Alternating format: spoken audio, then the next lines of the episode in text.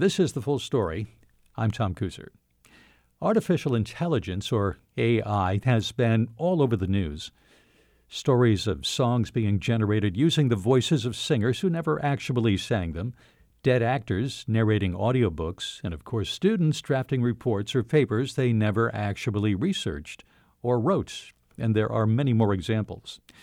This week, the head of OpenAI, the creator of ChatGPT, testified at a Senate hearing. He called on lawmakers to regulate AI. So, what does all this mean for us here in Connecticut and New York? How is this evolving technology impacting our lives, and what's being done on a local level to monitor and regulate its progress? First, let's get a, a better understanding of what AI actually is, what it does, and what it could do. And for that, we turn to Robert Seamans.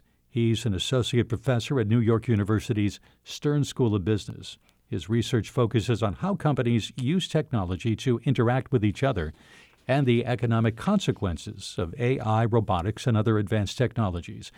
And Professor Seamans joins us via Zoom. Welcome to the full story. Thank you. Thank you for having me. Certainly. Let's start with the most basic question What is artificial intelligence? I like to define artificial intelligence as very, very sophisticated software, full stop.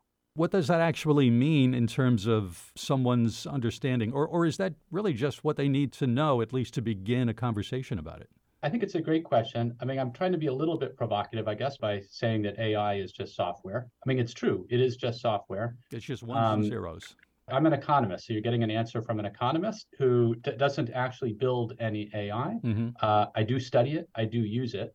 If you had a computer scientist on here, they would probably give you a different answer. But I think that for the purposes of, certainly for my own research purposes, for the purposes of my students, I think for the purposes of most of your listeners, just think about it as very, very sophisticated software. At the end of the day, you know, that's what it is it's software.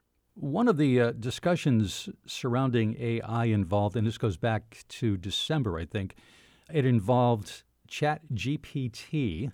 Quite a bit of talk about that. What is Chat GPT, and why is it such an innovator in AI technology? Yeah, it's interesting. So, first of all, what is ChatGPT? So, it's an example of what people call a large language modeler. And so, ChatGPT is AI that's been trained on a very, very big corpus, right? A very, very big set of writing. And where does the writing come from? It comes from the internet, right? So, all the things that you and I might write that we sort of post publicly on the internet, OpenAI, the creator of ChatGPT, has gathered all of that run some very, very sophisticated software on it to basically predict what words or what sequence of words should come after an existing sequence of words. And so, for example, if I were to start writing into ChatGPT, tell me about this could be a prompt, as we say. This is the term people use. This is the prompt I could give ChatGPT. Provide me with my opening lines for the full story, right, for your show. And the extent that there's something written out there on the internet that ChatGPT was trained on, such that it would know what I'm talking about when I say the full story, it might then give me sort of a paragraph that I could then use in my opening remarks for the full story. Now, full disclosure, I did not do that, but that would be one of the many, many uses that you could use ChatGPT for. Going to say, as far as I know, Professor Robert Seamans is actually talking with us now, not artificial intelligence on the other end of this conversation. You mentioned your work with economics. Is AI technology already transforming the workplace industries in our region that you know of? It is. So I think the important thing to remember is that AI has been around us for a while. Your listeners can't see it, but I'm holding up my iPhone, and there's plenty of AI in my uh, iPhone. Uh, the most useful of which is software that helps me figure out the quickest way to get from point A to point B, right? So some of the mapping software. I use that when I'm driving. I use that when I'm walking. I use that to figure out which subways to use here in New York City. Incredibly useful and helpful to me. That's one way in which AI has been helpful to me so far. This is, in a way, coming back to your earlier question about ChatGPT bursting onto the scene. So, all of us have been using AI over the past five years or so, but ChatGPT really sort of took people by surprise and, in some ways, sort of really grabbed people's attention. This was starting, you know, December, January or so. And in part, I think it's because the way that it writes out, you know, the way that it responds to whatever prompt that you give is unlike anything that we've seen before in terms of what AI can do. And so I think it's really sort of grabbed all of our imaginations in terms of what it is that this technology could be used for. And given the sort of what looks like a very dramatic increase in terms of the sophistication of the technology, what that might imply for the future, right? Are we sort of on a different trajectory now than we were before? It seems like the technology is evolving very quickly. Although, as you just pointed out, the Chat GPT story sort of burst onto the scenes, maybe artificially illustrating a quick evolution. But is it changing uh, quite quickly? It does seem that way. Yes, it definitely seems that way. Now, here's where probably a computer scientist would give you a better answer to that question. I've talked to computer scientists, and I get. Um, let me give you the two ends of the spectrum. Yes, there's a there's been a very big dramatic change. Okay, that's one end of the spectrum. Other end of the spectrum is no, this is just part of gradual change that we've been seeing and sort of witnessing over the past five to 10 years. You know, the truth is probably somewhere in between there. It certainly feels like something uh, big has happened. It's not totally clear, though, how much of that might be a little of sort of media driven hype around this new technology. But for sure, I do think that there is a little bit of that, right? There is a little bit of sort of media hype around this technology. But that being said, it is pretty exciting. You know, it, it's fun to play around with. Connecting uh, AI again with the economy, with big industry. You were a co author on the paper Who Profits from Industry 4.0 Theory and Evidence from the Automotive Industry. Uh, first of all, what exactly is Industry 4.0? Is that an evolution of industry, again, based on this kind of technology? When people talk about industry 4.0 they, they don't necessarily mean ai but they mean just sort of more advanced technologies that are being used particularly in manufacturing to modernize the, the way that manufacturing happens. So it could be ai it also could be advanced robotics could be sensors as well as other types of technologies. Do you see ai sort of like the warnings we heard about robotics you know going way back? Is ai something that could destroy some jobs also creating new ones? You said something uh, along those lines in an article from NBC News uh, in which you were featured. Yeah, so th- this, of course, is the big worry. There are a lot of people mm. that are worried about AI taking people's jobs, just like people worried about robots taking people's jobs. First, the, the research on robots uh, so far does not suggest that people are losing their jobs to robots. If anything, it looks like firms that adopt robots see an increase in employment.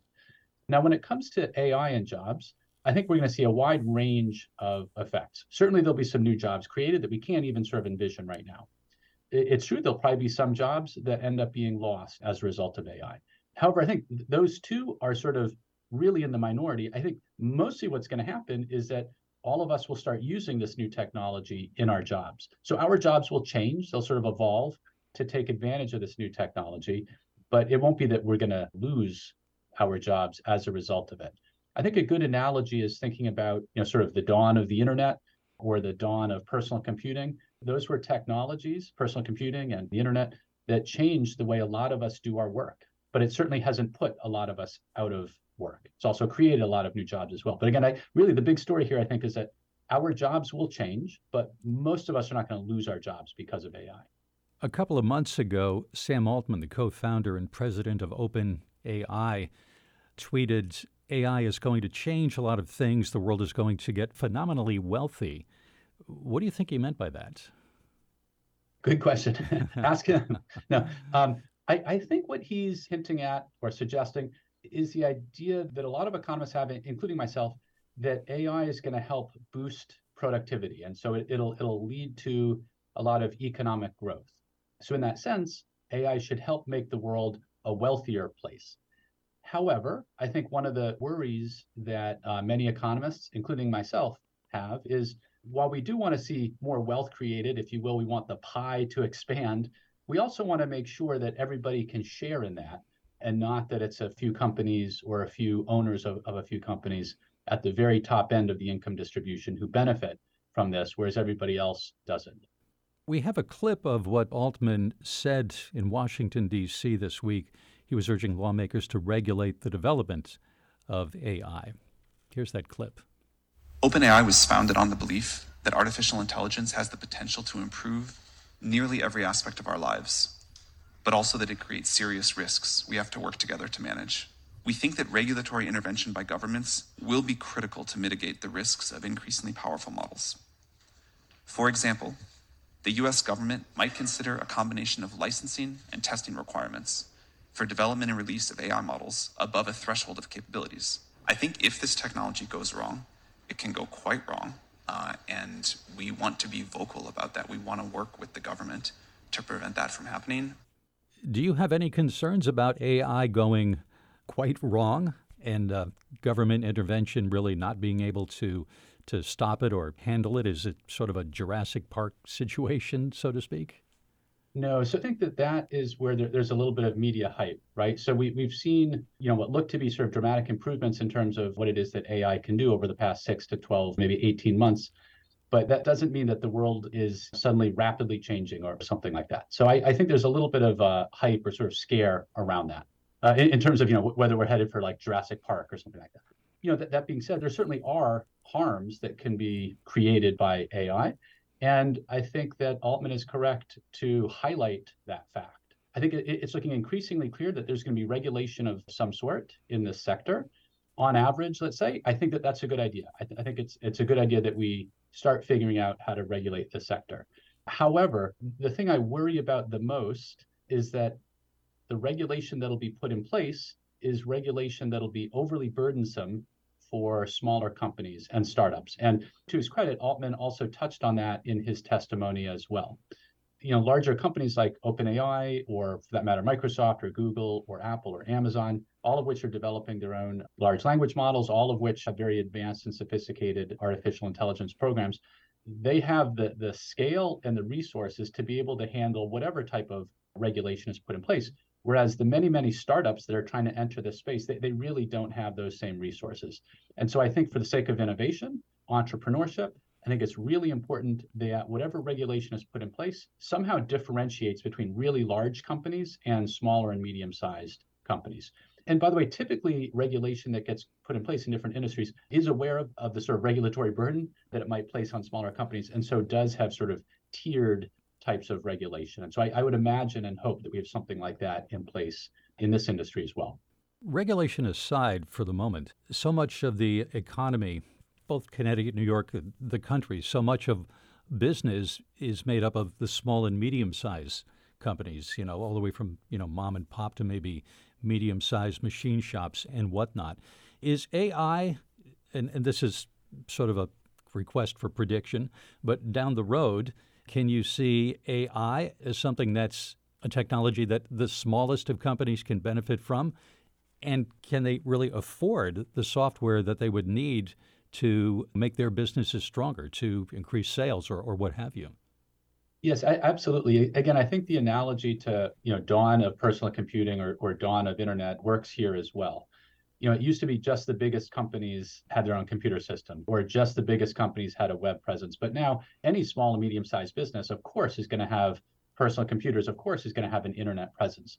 I think the same will be true here, where it might not be that the smaller companies are developing their own AI in the same way that OpenAI has, or that Microsoft and Google have.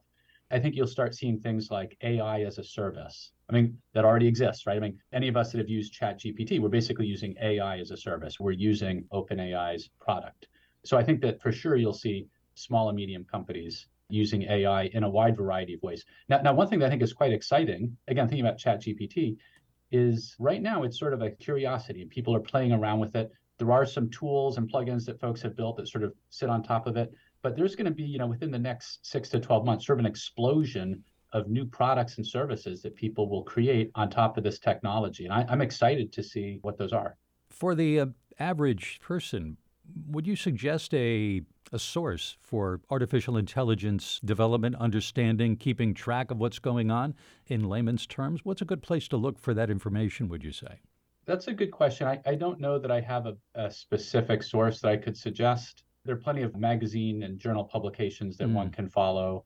Certainly, news outlets as well, like Washington Post or New York Times or Wall Street Journal or, or, or The Economist. Uh, but, but I don't have a specific one I could suggest. And for businesses, from the smallest to the biggest, are local chambers of commerce, for instance, the place to go to find out what's happening with AI? AI that, you know, I, the small business owner, could take advantage of today or in the next couple of weeks or months?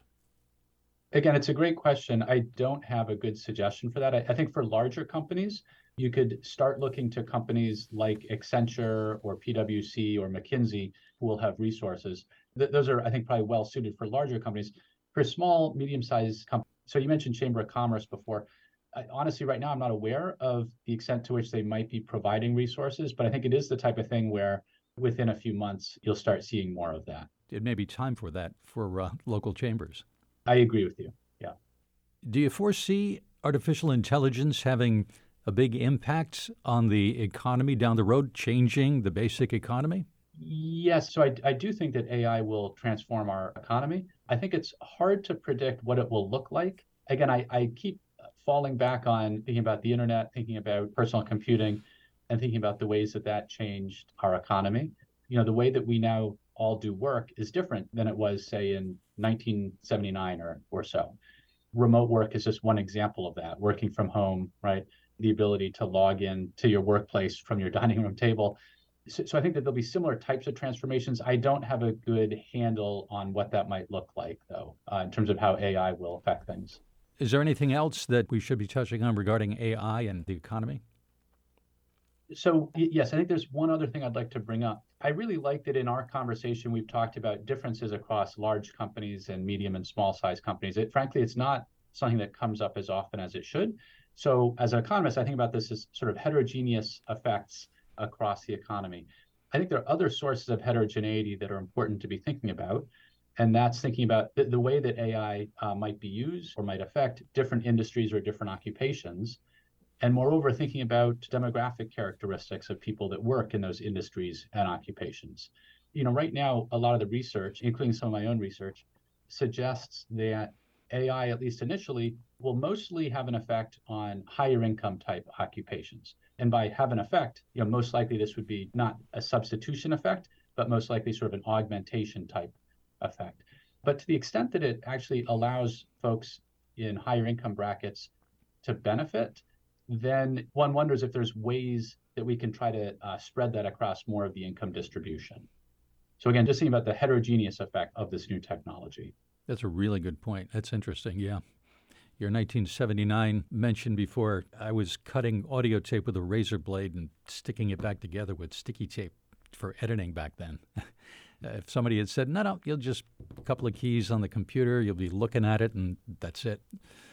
It's hard to say what the transformation might be down the road specifically.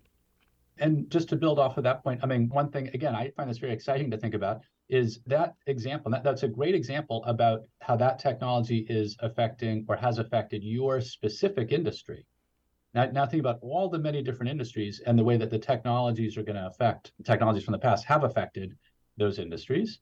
And then, you know, I think you're going to see the same type of thing play out with AI. So this is why it's very hard to predict, right? When, when the question is, well, how will AI affect the economy or how will it affect different industries. I mean, there are going to be multitudes of effects across different industries and occupations. So, so it's really hard to sort of paint a picture that captures all of the, the different ways in which AI is going to be impacting our um, work lives, as well, for that matter, as our, you know, the way in which we play. We've been focused on jobs and the economy and things like that. But AI is also going to affect the way that we socialize, the way that we interact and engage with each other, and, and things like that. How does artificial intelligence play into teaching, into the curriculum today? Here's a, a point that I uh, sort of uh, noodle on a little bit. If you were to survey most professors right now, right, this semester, we're talking in May of 2023, most of them would say, I don't currently use ChatGPT or AI in my class. If you were to survey them in September of 2023, they would say, here are the ways in which I plan to use AI and Chat GPT in my class. It points to sort of an interesting sort of institutional detail about teaching, which is that teachers got their syllabi together and their, their lesson plans together back in October and November. This is a technology that, yes, it was available in November, but really sort of burst into the scenes in December and January. No teacher is going to rip up their syllabus and their lesson plans just to try to incorporate this new technology. Mm. They're going to wait until the summer and I bet what we're going to see over the summer is a lot of teachers, including myself, playing around with this technology and thinking about ways to incorporate it in their lesson plans. Lesson plans will be very different in September. But it just has to do with the sort of nature of this specific industry and some of the institutional details of this industry. Robert Seamans is an associate professor at New York University's Stern School of Business. We've been talking about the potential economic impact of artificial intelligence. Professor, thanks so much for your time today. We appreciate it. Thank you very much for having me on your show. I appreciate it as well.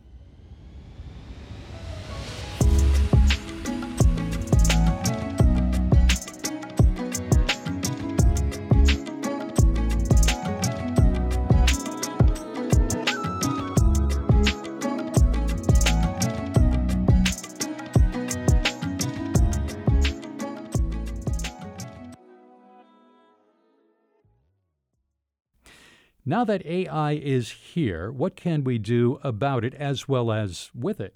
Well, lawmakers in Connecticut are considering legislation that would set some standards to manage the use, development, and procurement of artificial intelligence in the state. Back on May 11th, the state Senate unanimously passed SB 1103. If it does become law, Connecticut would be one of the first few states to regulate AI tools. Democratic State Senator James Maroney is the co chair of the General Law Committee, which first proposed this bill. And uh, he joins me now on Zoom. Senator, uh, welcome to the full story. Thank you so much for having me. Certainly. Let's talk more about Senate Bill 1103. I understand it would establish not only an Office of Artificial Intelligence, but also a task force to study it? Yeah, and so the bill will accomplish a few things. First, it's going to require the Office of Policy and Management and the judicial branch to both create policies and procedures to govern the state government use of artificial intelligence. It would require an inventory of any incidences where we are currently using systems that employ artificial intelligence. As of December 31st of this year, DAS, Department of Administrative Services, and the judicial branch would both need to publish on their website any agencies or instances where AI is being used, and that will be updated every year so that it will be transparent to all of our citizens where we are utilizing artificial intelligence.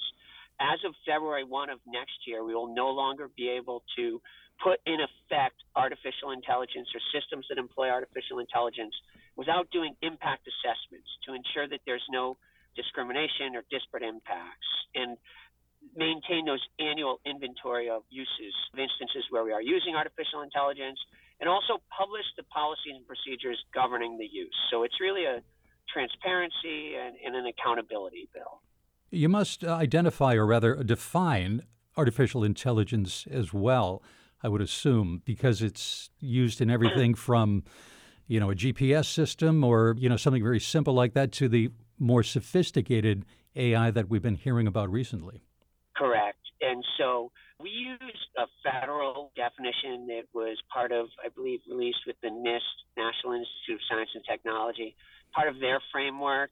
And that is one of the things looking at the definition. And because, as you mentioned, I mean, a chatbot is considered artificial intelligence, mm. right? And depending yeah. on how you define an algorithm. And so we want to make sure that we're looking at those critical decisions, or we don't want to slow down innovation, but we just want to make sure when you're using this for making decisions that can impact upon our citizens' lives, that it's safe and that we are doing testing ahead of time. And so we're the plan is to start this year with government use of AI, and then next year to look at requiring impact assessments for private businesses as well, and to work in a multi-state way for that, because we don't want you know companies to have to comply with the patchwork of different regulations, and so we'll try to work with a number of other states to put in similar legislation. What you've described uh, in the bill, is this part of what uh, I understand is essentially an AI Bill of Rights? So that is part of the task force would be to look at creating a Connecticut AI Bill of Rights. So we may do that next year. Though we do our working group last year, we did have a professor from Brown who had helped Professor Suresh who had helped craft the AI Bill of Rights. He's a Brown University professor. He spoke to our working group and we were taking some of the uh, pieces of that framework initially in, in, the legislation. But we are looking at next year trying to craft a Connecticut Citizens AI Bill of Rights. And there are five keys to the White House blueprint, but one of them is just being able to understand and describe what the algorithm is doing. And then another is allowing for a human alternative. And if you wanted, instead of uh, relying solely on the artificial intelligence to make the decisions. I see. I was going to ask you why do we need a Bill of Rights, but it's sounds like essentially it's it's to give people an option. Yes, exactly. And so there's a great book, Virginia Eubanks' book uh, called Automating Inequality, and it talks about different instances where algorithms have been used in the provision of government services. And in a number of those instances where it was difficult to get a human alternative, unfortunately, people were denied services and they didn't know why. So one of the instances mentioned was a woman who was applying for Medicaid in Indiana and she kept being denied because she hadn't checked off the right boxes and they couldn't by the time she was able to get them to override her denial and get the uh, cancer treatment that she was seeking, unfortunately, it was too late for her, and, and she did pass away. In the book, her sister doesn't blame that for the reason why she died, but she said it did definitely make her last months on Earth much more stressful than they needed to be. And so we just want to make sure that there is that opportunity for a, a, human intervention in cases. And just to be clear, we're not using any systems like that in Connecticut at the moment, mm-hmm. but that's part of why the bill is so important so that we will know where it is being used. And we do have that transparency and accountability to our citizens. What about personal data? Does the bill deal with um, protecting personal data whenever there's new technology like this or technology that's advancing so quickly? There's always that concern that the specifics about any individual could get out there and then be used for nefarious purposes. And that is one of the big concerns of these large language models. If you know how to query them and work backwards, you can get some of the underlying data that was used to train the models. Mm-hmm. We did last year in Connecticut, I, I was fortunate enough to work on SB 6 last year, which passed and goes into effect July 1 of this year, which is our consumer data privacy law. I also worked on this year SB 3, which is for children's data privacy and reproductive health data privacy. So, strengthening what we passed last year. We are one of the few states in the country that does have comprehensive data privacy laws to help protect the data of our citizens. What about educating the public about uh, AI and what it is, what it can do, and what the state's doing about it? Uh, is that part of this bill or other efforts to uh, get the word out? No, that isn't part of this bill, but it is a, a crucial piece uh, that we do need to look at educating to understand because there's so much potential, but there's also possible perils, right? And, and we know that. And we can see in instances where they've used AI for diagnosing pancreatic cancer three years ahead of when a doctor would be able to pick it up, or for looking at scans and detecting breast tumors almost four years ahead of when a doctor can. So there's so much potential for making us more efficient, improving and increasing the length of our lives and the quality of our lives. But we just need to make sure, again, that it's safe. And that's why doing these impact assessments is a, a critical first step and getting guardrails in before the technology has been too rapidly implemented so that we can't regulate it anymore. Was this bill a bipartisan effort, by the way? Yes, it was a, a bipartisan effort. It was unanimous out of the committee, and it came out of the Senate on a unanimous vote as well, 36 0. You mentioned in an article in the uh, CT Mirror, the online news source, you said the legislation, Bill 1103, the legislation is the product of a working group whose labors shifted from back burner to urgent with the release of an easy to use AI tool, ChatGPT, which we're hearing a lot about. That was released back in December. Why did this particular bot cause members of the working group to fast track the bill? I think that it just brought more awareness to it, to the public. I think that we had started our work and we were looking at more of the, the algorithms of concern, but with the launch of ChatGPT and its rapid adoption, I think it became the potential power of AI. More citizens became aware of that, um, and we were seeing that. And in just, I think it was in two months, 100 million users signed up for ChatGPT, whereas it was nine months for TikTok and over two years for Instagram to get to 100 million users. So we're just seeing that everything is coming so much more quickly now and being adopted more rapidly that it has increased that sense of urgency for us to do something. You mentioned before that this advanced AI is not being used currently in Connecticut's government? Correct. There are no places where we're using it for making final decisions right now. There was a study by Yale's Media and Freedom of Information where they did find a few incidences where it is being used, mm-hmm. right? There was, I think, a magnet school that was using it for deciding on the lottery winners, and then there were a few other places where they said they couldn't determine whether it was being used or not. But when we've asked DAS and the judicial branch, so far they say it, it isn't being used for final, for these critical decisions or final decisions. I'm wondering, with the efforts by governments to regulate AI, does this legislative focus on sort of the dark side of AI hamper the positives that could come along with it? No, I think we're, we're trying to be careful that we're putting in guardrails so that you can't go too far off path and mm-hmm. that we're ensuring safety. And I think, you know, we just have to remember it was just a few years ago. We were in the, the height of the pandemic and we still waited to test the vaccine to know it was safe before we released it, even though everyone was locked in their homes in some cases. Some people were wiping their groceries down with Lysol wipes before they bring up brought them in the house. My friend whose wife was a doctor was taking her clothes off before she came back into the house. And so with that level of fear, we still waited to test the vaccine to make sure it was safe. So I, I think if we can wait for that in the midst of a global pandemic, we can wait a few extra months to unleash an algorithm so that we know that it's safe for our citizens to use. Earlier in this uh, program, we spoke with Robert Seamans. He's an associate professor at New York University's Stern School of Business. And what he does is research how companies use technology to interact with each other and also the economic consequences of AI and other advanced technologies. And he said that the fears that some have about AI are misguided, and he suggested how the media, us included, I guess, suggested how the media covers AI has helped to feed those fears. Would you agree with that? I think anytime anything is new, there are some fears, but I think there's so much potential as well, and especially when you look in business. And I know a lot of people are afraid it's going to replace or cost jobs, but if we look right now in Connecticut, we have 100,000 jobs that are open.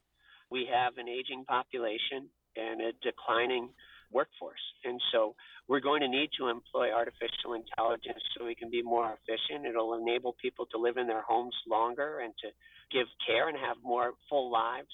So I, I think there are so many potentials, but I think it's just a natural inclination when anything is new to, to fear change. We talked earlier about the support the bill had in the state Senate. Does it have the same momentum in the state house that you know of? And if it gets to the governor, is he likely to sign it? I believe, you know, my, my co chair, uh, Representative D'Agostino, has been a, a, strong supporter of this bill.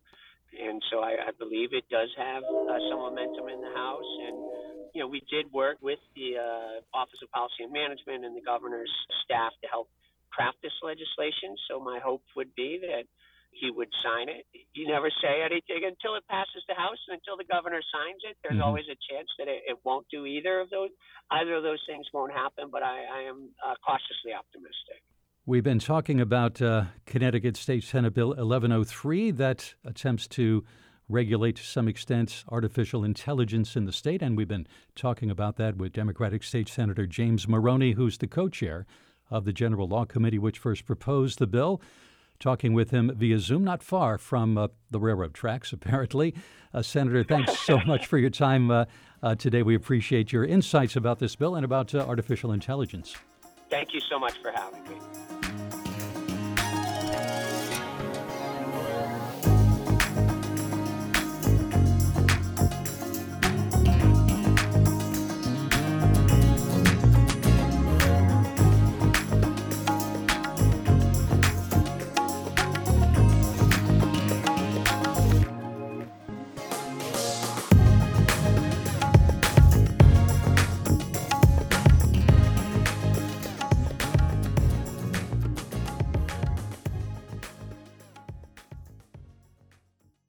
Of the main discussions about AI today is about academic integrity.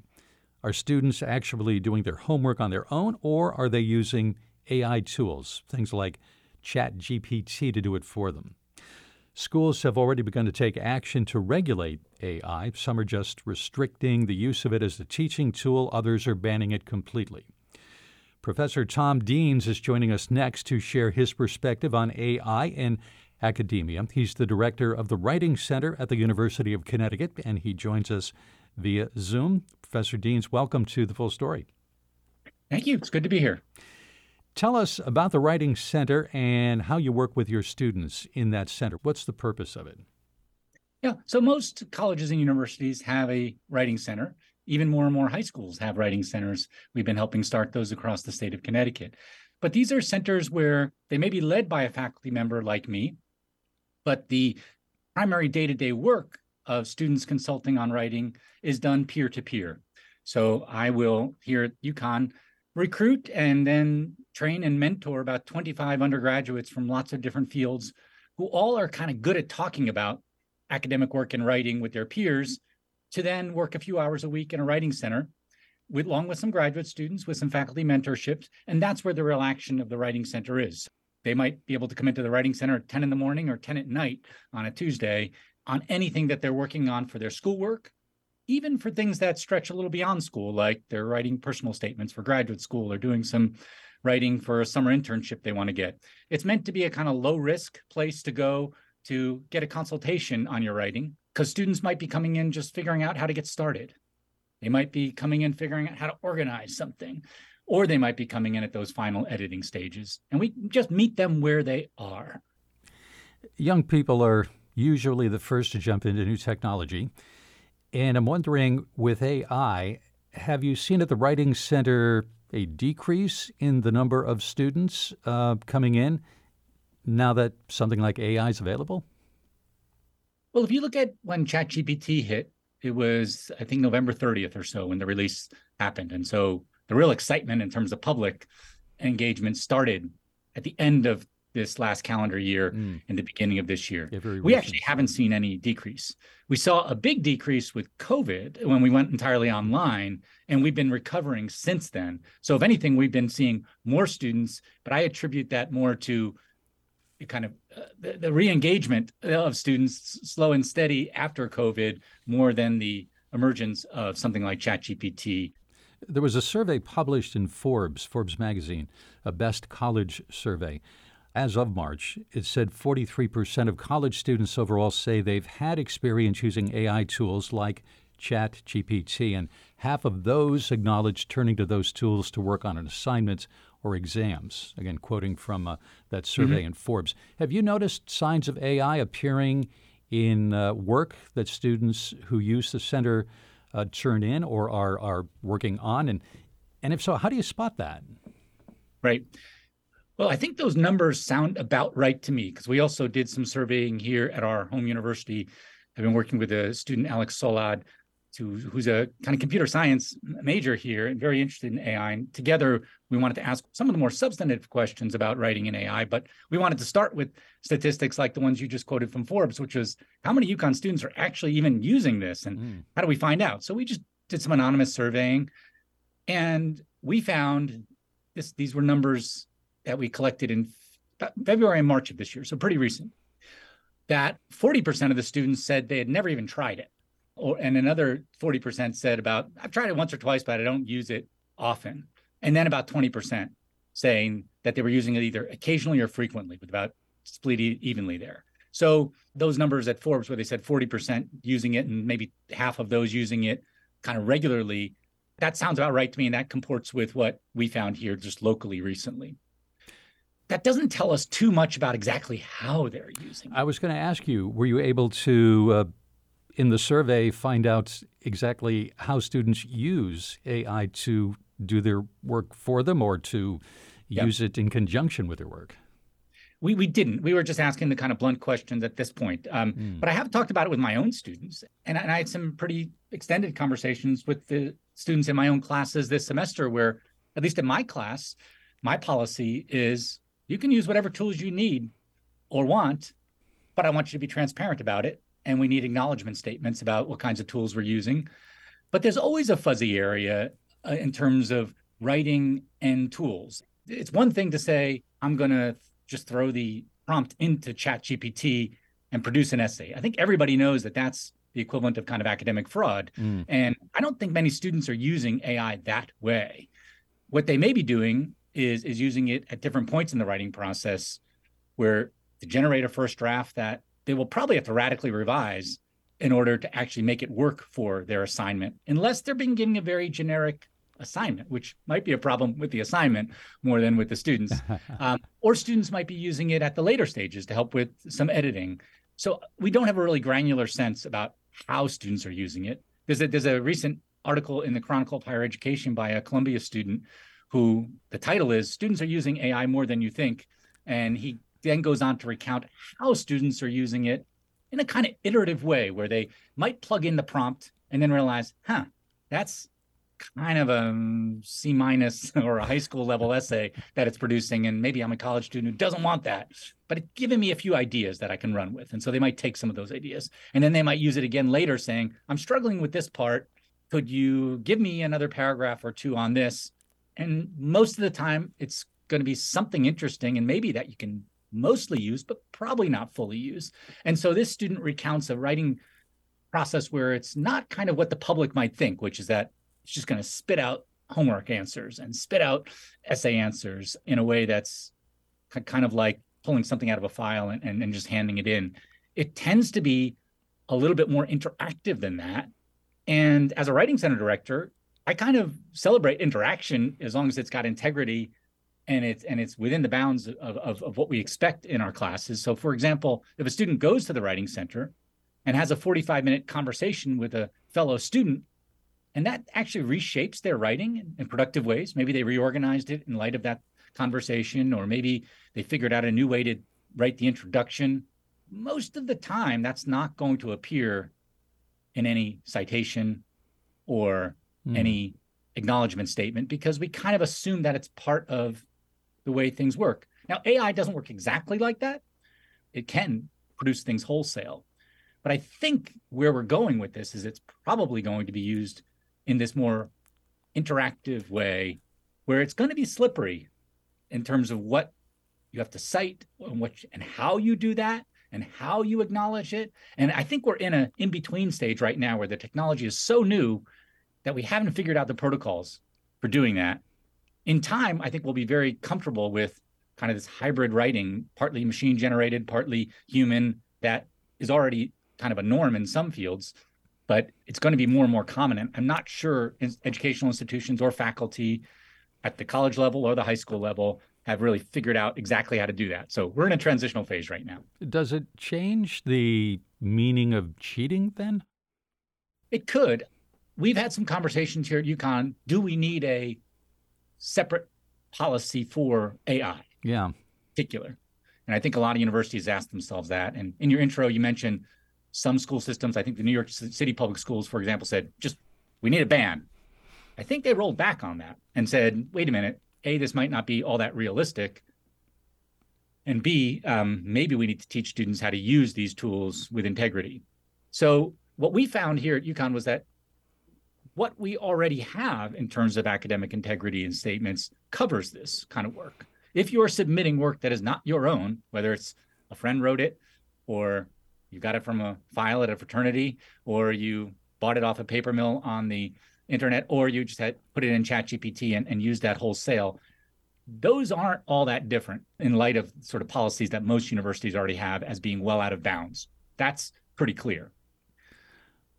It's those other cases which someone might use it for one part of a writing assignment and then revise it or rewrite it and remix it that I think we're still struggling with how to document, uh, acknowledge, and consider whether that's even within the bounds of, of a particular class is because this might change if you're taking a marketing class where you're teaching students how to use these tools as part of their future career hmm versus a, a writing class where it's really important that students are understanding maybe for the first time a new way of writing. And so going through the process of kind of struggling through it all on your own or with just your classmates is more primary. As you mentioned this is fairly new to pretty much everyone. Are you confident that say you could spot a, a paper that has been written primarily using ai not entirely. I, I, I don't know. There, there there was there was some tests that folks can do. There was a New York Times piece uh, uh, a month or two back where where it played this game exactly with us, where it said how how well can you spot the AI? And I and I think I scored about half. so, uh, so the, and the AI is getting better. Uh, so there are some obvious things that that that are giveaways. So AI does something, at least in its current iteration, it's called hallucinating. Uh, I, I, ran, for example, a story, a short story I was teaching in the beginning of the semester. The title of the story was called Two Balloons, and and uh, by by Edwidge Danticat, and it's a very recent publication, and that's one of the reasons why I was I was I was assigning it because I figured there wouldn't be a lot out there on it. And and but I just ran my assignment through AI, and it, it made some assumptions about what those balloons were that were very wrong. If you had read the story, that they were really balloons, where in fact they were tattoos on a on a person's arm.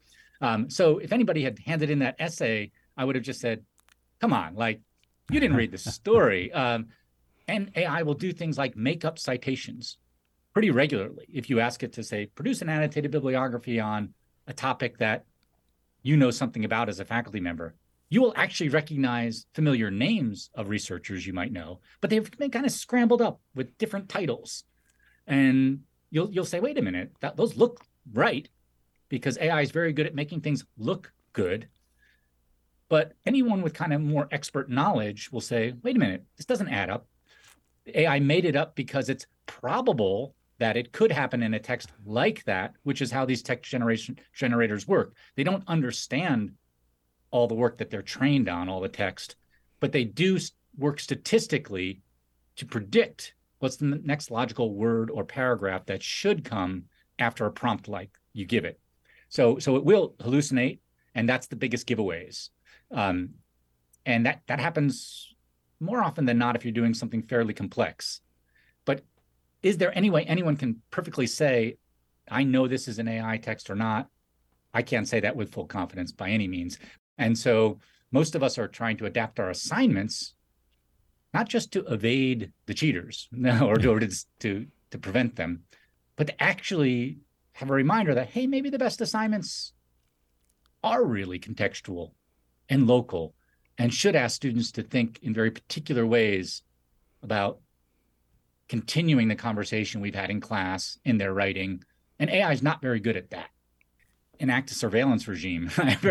I came here to, to, to work with students open and honestly and assume the best of them, even though I understand that there may be some bad actors. Those are rare. Uh, they're, they're, they're, they're not how we should design our courses. We should design our courses uh, with all those good faith students who are here to learn. Um, and be careful, yes. Uh, but but the, I don't think detection software has ever been the way to go, whether it's pre-AI with things like Turnitin.com, where you've got a, a you know uh, same basic kinds of systems trying to detect um, copying out of sources or using other students. So that that's not new. Um, I don't think those are the healthiest ways to to run a university or a high school class or any kind of teaching of writing. Even though I can understand why the reflex is to turn towards those, there, there's no good one out there yet. I don't anticipate that there will be anytime soon. Um, and I don't, and I think it's a bit of a, a, fool's errand to, to, to to assume that that's going to address what we're doing. What we need to do instead is think about the front end. What kind of assignments are we doing? What kinds of other things can we do in class besides writing? This may, in fact, lead to fewer writing assignments, which might be a strange thing for a writing center director to recommend, but I've always done things, even in my writing classes, like have an oral exam, usually to set people up for a for a writing assignment, just so I know that they they've actually mastered what they need to do, so that when they write the paper, they're not desperate and that they've already done the background work. And so things like oral exams, which don't again have to be like a PhD grilling, you know, they they can really be three students sitting in my office talking through what we've read together, the lectures we've done, solving problems, looking ahead to the paper they're about to write.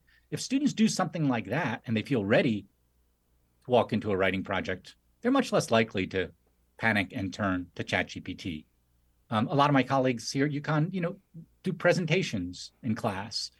Um, you can't generate a live presentation and deliver it as a student through ChatGPT. Um, so, so things that work alongside writing assignments or even instead of writing assignments to get at the kinds of critical thinking we're looking for are certainly going to be more and more on the table in the coming years. Sounds like you're saying that AI could um, essentially enhance the quality of a student's education when used uh, correctly or when you know directed in, in the right way, as opposed to to uh, hurting the quality of the education. I think so. I mean, I, I, think we had these same debates when World Wide Web came around. Like when I was in college, you know, we didn't have the internet, um, and then when I was a I was a young teacher when the internet came upon us, it, you know, and and we forget how sudden that was. And there was a lot of talk at the time of like, this is going to kind of replace or ruin what we do at universities because suddenly everyone has access to a storehouse of knowledge.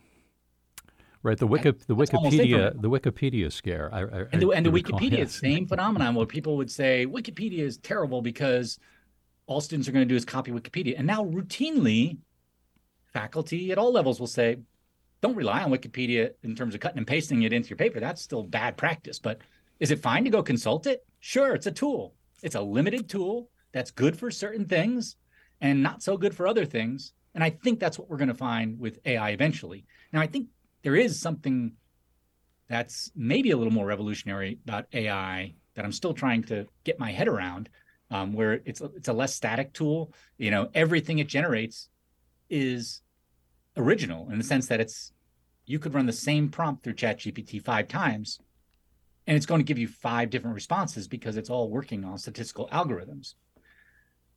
So that is a little bit different. But but to the point of your question, I think we will be teaching and working and actually living a lot of our careers with it more than fighting it. There was a letter that came out uh, back in January from the Office of the Provost at UConn uh, called Chat GPT AI impact on teaching and learning. And it was, I understand, meant to provide some guidance to faculty about GPT 3. Have educators incorporated this new technology into their curriculums, or are they banning it altogether? As that letter came out, it was right at the beginning of this spring semester that we've just finished up. Um, with some colleagues, I put together a panel uh, and we had over 200 people come, which is not the usual thing that happens at the beginning of the semester with a panel about teaching. Um, and we've had several since. And faculty are coming, whether in person or online, which tells me they are really motivated, whether by excitement or fear, uh, or or curiosity, or just a, a general sense that we're, we're in a moment of change and we need to be talking to each other. So so they are they are um, aware. At the same time, when I often ask that group of faculty or even high school teachers, how many of you actually use this regularly? It tends to be that very small 10%, maybe 20%. And so I'm always telling them, go try it. Like, run your own assignments through it. I'm, I'm reorganizing a class right now that starts next week. And I just kind of ran my old assignments through it and I redid some of the assignments and I redid some of my policies just to make it more clear about what students could and couldn't use tools for and what the consequences were if they used them, them when they weren't supposed to and so on. But to, the response of faculty so far has been varied. So some are saying, nope, please don't, or you absolutely may not use this for this class. Others have said, use it for whatever you want, but realize AI hallucinates and creates things, and you're responsible if you submit that kind of work or give me an acknowledgement statement or they're supplementing these with kind of other checks and balances with presentations to make sure students are really digesting what they're supposed to digest. Um, most of us are trying to revise our syllabus language to comport with our own teaching philosophies and, and, and our courses. And this might change if you're if you're teaching a lecture with 300 students versus a seminar with 15 students. And so there's no standard language that we're all required to put in our syllabus, but we're all I'd say, I'd say most of most faculty I've talked to are are saying, "What are you doing? Well, what what are you doing?" And it's generating a lot of hallway conversation as well as a lot of kind of a more official discourse like that letter from the provost and the panels that that we've held on campus through our Center for Teaching and Learning. Perhaps on a college campus, there's less fear about something like this. Although you, mentioned, although you mentioned that uh, perhaps some of the panel uh, uh, folks who attended the panel uh, maybe came out of out of fear. But Yep. why do you think, especially off campus, why do you think that many people have this sort of negative reaction towards, Yeah. you know, new technologies generally, but AI specifically? It's been talked about um, more intensely, at least in the media, in the past, uh, you know, six eight months. Absolutely. And I think part of that to your question is is that any new technology tends to generate some degree of panic. When it comes to writing, I people often and I often point people back to Plato and say like Plato thought writing itself was a really bad idea because why? Because once you start writing everything down, people are going to f- start forgetting things. Their memories are going to go to hell because everything will be written down and they won't talk to each other as much. And I really value talking to each other. And what if everything's in a text? And well, you know, we've seemed to survive with and thrive with with actual writing itself. Uh, I've mentioned the panics that came around even the internet and so on. So, so I think there is a certain just reflex where we go, wait a minute, this is disrupting something that's important to me, maybe important even to my job, um, and it scrambles some of the moral order that we we take for granted, which is we can name what's original and what's a fake, and once you make it really hard to distinguish what the line between originality and something else is boy that's that's uncomfortable. And and i think part of it's there. Now i think the particular nature of ai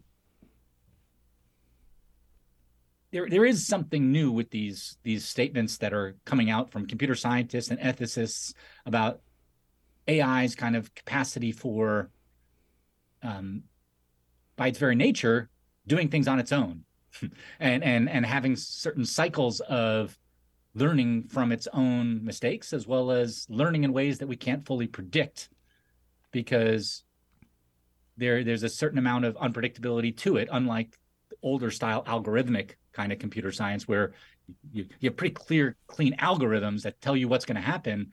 In ai there's often something going on inside a black box that we don't quite i certainly don't know exactly how it works. I know some basics about it but but but it's unpredictable in, in, ways that some of those earlier technologies may not have been. And, and i think uh, that that stretches beyond my expertise. So so i'm so i'm cautious and and mindful of, of of of those those warnings as well. But in the sphere that i know which is education um it doesn't feel that dangerous to me in, in the ways that it could be really dangerous in terms of amplifying inequality and things like financial or criminal justice contexts.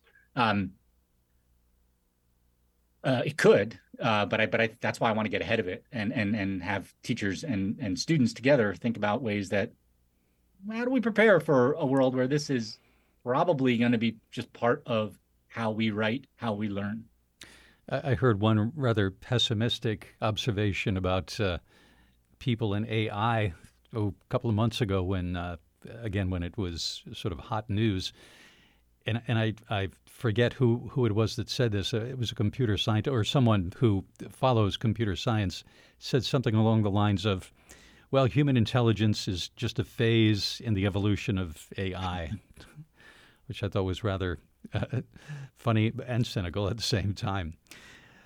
Professor, well, we had that mo- landmark moment, you know, years ago when Watson beat the Jeopardy contestants, right? And that that that made people stand up and say, "Wait a minute, is this sort of leading us towards some kind of sci-fi future that we've seen in novels and and and films?" Um, but but there is that that perspective about it raises fundamental questions about what is human intelligence and what does it need to even be human?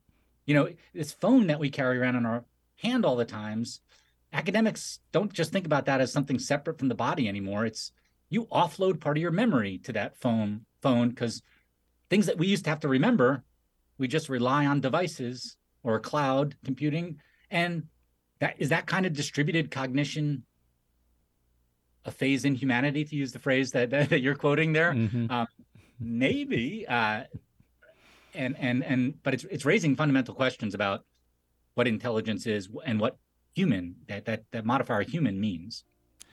Professor Tom Deans is the director of the Writing Center at the University of Connecticut. We've been talking about AI, artificial intelligence in academia. Professor, thanks so much for your time and for your insights about the topic and uh, how you've been using it and seeing it used uh, on the UConn campus. We appreciate it.